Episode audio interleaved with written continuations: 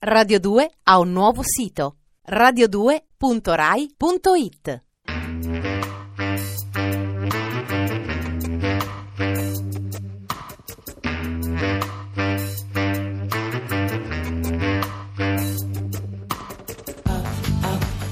Alle 8 della sera, il racconto delle cose e dei fatti.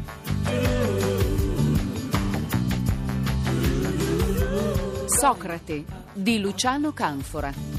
La presenza di Socrate nella commedia è un fatto di primaria importanza.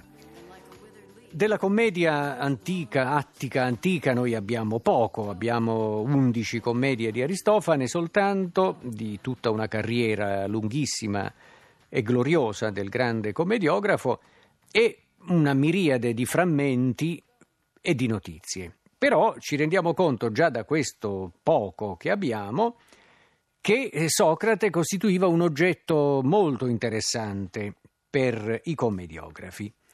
Eh, prendiamo qualche dato come orientamento.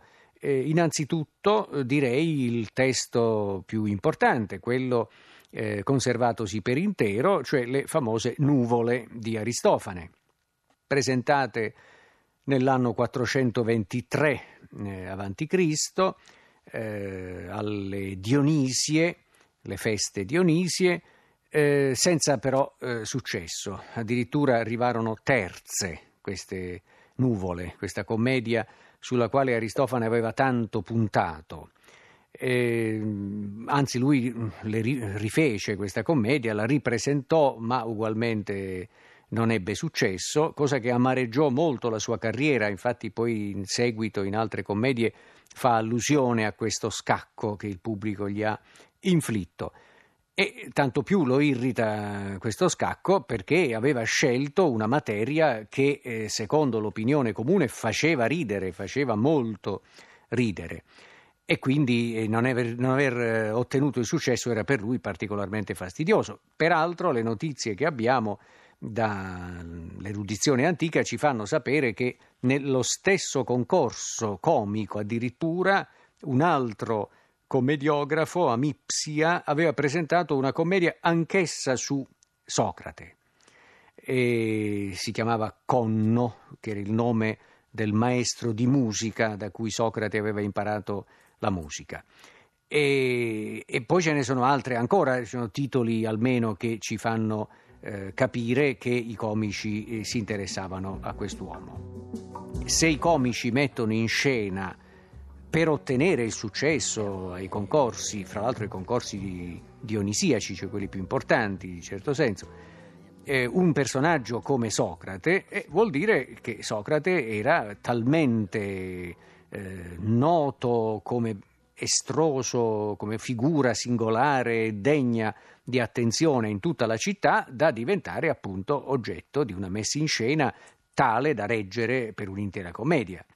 Questo eh, lo capiamo, eh, è facile ri- ricavarlo dalla frequenza stessa della presenza socratica. È un po' come la presenza di Euripide nella commedia aristofanea. Euripide è un bersaglio costante, si potrebbe dire un tormentone con il linguaggio moderno, eh, diciamo relativo al mondo dello spettacolo. Euripide mm, è uno del quale eh, mettere in rilievo i vezzi, eh, le idee sbagliate, l'efficacia corruttrice, eh, i tic quindi è un personaggio, ma quello si capisce perché Euripide presenta eh, tragedie ai concorsi frequentemente, quindi è un uomo pubblico ad ogni effetto. E Socrate è un uomo pubblico per quello che fa in giro per la città. Vedremo eh, presto in queste nuvole che cosa succede e che tipo di comicità Aristofane eh, ritiene di ricavare dalla eh, figura di quest'uomo. Diciamo, per completare l'informazione, anche un'altra cosa, che vedi caso la commedia eh, Nuvole nell'anno 423 e quindi preparata un po' prima per essere pronta appunto nei concorsi del 423, si colloca nel tempo tra due vicende pubbliche, diciamo uscite pubbliche di Socrate, una è la partecipazione come oplita sempre, si capisce, alla battaglia di Delion e l'altra eh, l'anno successivo, Delion è del 424, l'altra nel 422 è la presenza appunto di Socrate tra le truppe ateniesi che combattono sotto la città tracia di Anfipoli da riconquistare. E allora si potrebbe dire Socrate era apparso, diciamo così, a un vasto pubblico, sia pure un pubblico di soldati combattenti, e si era anche un, distinto per il suo modo di agire in battaglia e quindi era più facile parlarne in una commedia perché era un uomo sotto la, l'osservazione del pubblico, sia pure in quelle circostanze drammatiche che sono quelle di un conflitto armato. A Delion, eh, questo va detto per completare il quadro, eh, gli ateniesi sono impegnati in una battaglia campale sul eh, territorio della Beozia, regione vicina all'Attica, affrontano, cosa che non amano fare in genere, una eh, battaglia di terra eh, contro eh, opliti peloponnesiaci e eh, naturalmente anche beoti e vengono sconfitti. È una sconfitta dura perché eh, parecchi uomini restano sul terreno nelle battaglie antiche, quello è il criterio di vittoria o sconfitta, quanti morti da una parte e quanti dall'altra. Gli ateniesi non amavano farsi ingabbiare in una battaglia per terra, in quella battaglia hanno eh, accettato, eh, sono caduti per così dire in trappola e la battaglia è stata disastrosa. Peraltro era subito dopo invece una vicenda militare molto favorevole qual era stata l'assedio di Pilo in cui avevano catturato parecchi spartiati e questo era stato addirittura un motivo per Sparta di chiedere invano la pace. Bene, e in quella battaglia Socrate salva sul campo di battaglia il giovanissimo Senofonte. Questo racconta Diogene Laerzio, il biografo del quale si è già detto, e anzi addirittura la tradizione ricordava che lui nella fuga generale degli ateniesi si ritirava camminando piano piano e ogni tanto si volgeva intorno con calma per vedere se qualcuno lo attaccasse, magari pronto lui difendersi, quindi spiccò questa sua maniera di non scomporsi nemmeno durante la rotta delle truppe ateniesi alla battaglia di Delion e ebbe anche modo di salvare questo giovanissimo amico e allievo, presumibilmente, Senofonte. I moderni, un po' ipercritici, dicono ma non è possibile che questo sia vero perché Senofonte dovrebbe essere nato eh, verso gli anni 30 quindi era troppo piccolo per far parte di un esercito. In realtà poi la tradizione antica sulla nascita di Senofonte dice che è nato alquanto prima quindi si potrebbe dire che la notizia è buona.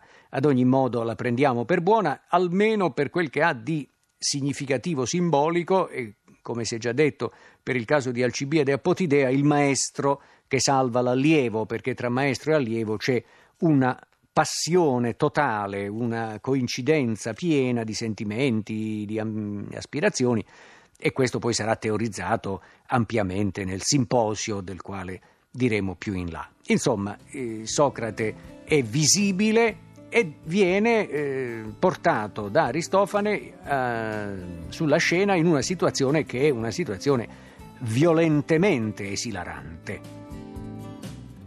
Cosa succede nella commedia Nuvole? Diciamo in breve il contenuto di questa commedia. Eh, la scena naturalmente è in Atene, il protagonista anziano è un vecchio contadino che si chiama Strepsiade, che ha sposato per sua sciagura una donna mm, molto su mm, socialmente, che fa spese pazzesche mm, per sé e soprattutto per il figlio, lo riempie di debiti e quindi eh, il giovanotto che ha ereditato dalla madre la passione per eh, i, i divertimenti costosi porta alla rovina suo padre. Il vecchio Strepsiade non sa dove sbattere la testa e allora decide mi rivolgo a Socrate. Vado da Socrate. Perché ha sentito dire che Socrate conosce le arti sofistiche, insegna eh, di come si fa a far trionfare una causa ingiusta, eh, non gli manca mai la parola, insomma pensa di mandare il figlio a scuola da questo maestro eh, straordinario, terrificante, e così di trovare il modo di liberarsi dei creditori. Però eh, l'inconveniente è che Filippide, questo figlio, questo giovanotto figlio di Strepsiade, non ha nessuna voglia di perdere il suo tempo in questa scuola, non vuole andare a visitare questo ambiente un po' strano e, e allora il padre dice beh eh, ci vado io, quindi il padre, il vecchio Strepsiade, decide di andare lui a um, frequentare la scuola di Socrate. E eh, a questo punto si entra nel pensatoio, nel luogo dove Socrate è con i suoi scolari. Già il nome pensatoio è ridicolo perché è il luogo dove tutti hanno il mestiere di pensare, pensano, e gente mal lavata, scalza. Ehm, Socrate appare a un certo punto in scena, ma in una maniera assurda, cioè è in una cesta sospesa per aria che appare ad un certo punto e questo significa che il suo pensiero è un pensiero talmente astratto che lui vive appunto tra le nuvole. E Strepsiade si sente un po' sbarrito in questo luogo. A questo punto arrivano le nuvole, che sono poi il coro, e significativamente appunto le nuvole, che gli spiegano eh, a questo vecchio un po' in difficoltà che bisogna assolutamente prendere coraggio, l'insegnamento socratico eh, gli sarà di giovamento. Però eh, l'insegnamento non giova perché Strepsiade è vecchio e non, non, non, si rassegna a una disciplina purché sia, e quindi le, le nuvole insistono perché lui porti il figlio. E finalmente arriva Filippide e assiste a una eh, vera e propria battaglia, la battaglia tra il discorso giusto e il discorso ingiusto. Naturalmente questa battaglia è dialettica, argomenti sempre più sofisticati e stravaganti, come era da prevedere, visto che siamo nella scuola di Socrate, vince il discorso ingiusto.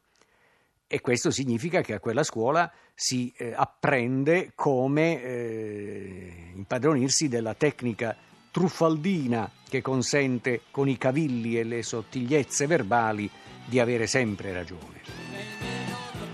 La prima vittima di, questa, di questo insegnamento, di cui Filippide è stato imbevuto assistendo alla lotta fra il discorso giusto e il discorso ingiusto, è proprio il padre, il vecchio Strepsiade, che si vede contestato dal figlio, ormai diventato bravissimo alla scuola di Socrate, e violento, anche aggressivo, arrogante, gli spiega con argomenti irresistibili sul piano logico che i figli mh, si sottraggono all'autorità dei padri, che anzi li possono anche picchiare, che non esiste nessuna autorità, per esempio, di Zeus, Zeus non c'è, esistono solo i pianeti, la luna, e Strepsiade a questo punto è disperato, Strepsiade a stento si salva dalla violenza aggressività del figlio e ricorre alle nuvole dicendo voi mi avete ridotto col vostro consiglio erroneo in una situazione eh, atroce, in una situazione senza uscita.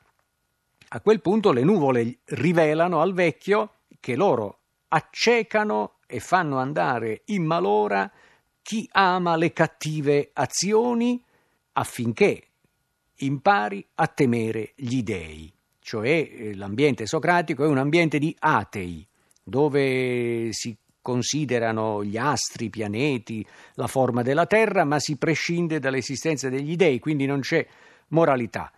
A questo punto il vecchio, eh, che è eccitato dalla possibilità di vendicarsi dalla situazione in cui è stato cacciato, esasperato dal comportamento del figlio, capisce che deve agire, deve agire e parte all'attacco del pensatoio. Il pensatoio viene aggredito, lui è armato di fiaccole di pece ardente, accompagnato da uno schiavo, scale, picconi, sale in, sul tetto del pensatoio, appicca il fuoco, a questo punto un gigantesco incendio nel quale eh, lo spettatore capisce chiaramente che Muoiono coloro che stanno dentro, a cominciare dagli allievi di poveri scolari di Socrate. Socrate stesso fa appena tempo a urlare che sta soffocando, e gli spettatori ridono, divertiti, del fatto che finalmente questo covo di eversori, questo covo di cattivo maestro e cattivi allievi, viene dato alle fiamme e viene, per così dire, spento lo scandalo. Così la commedia finisce nel generale divertimento, spera l'autore, auspica l'autore, degli spettatori dinanzi ad una scena che è la, la scena di un assassinio, di, di una aggressione micidiale che deve portare alla morte dell'empio. Questa è la tragica, ancorché rivestita di comicità, conclusione delle nuvole di Aristofane. Radio 2 ha un nuovo sito radio2.rai.it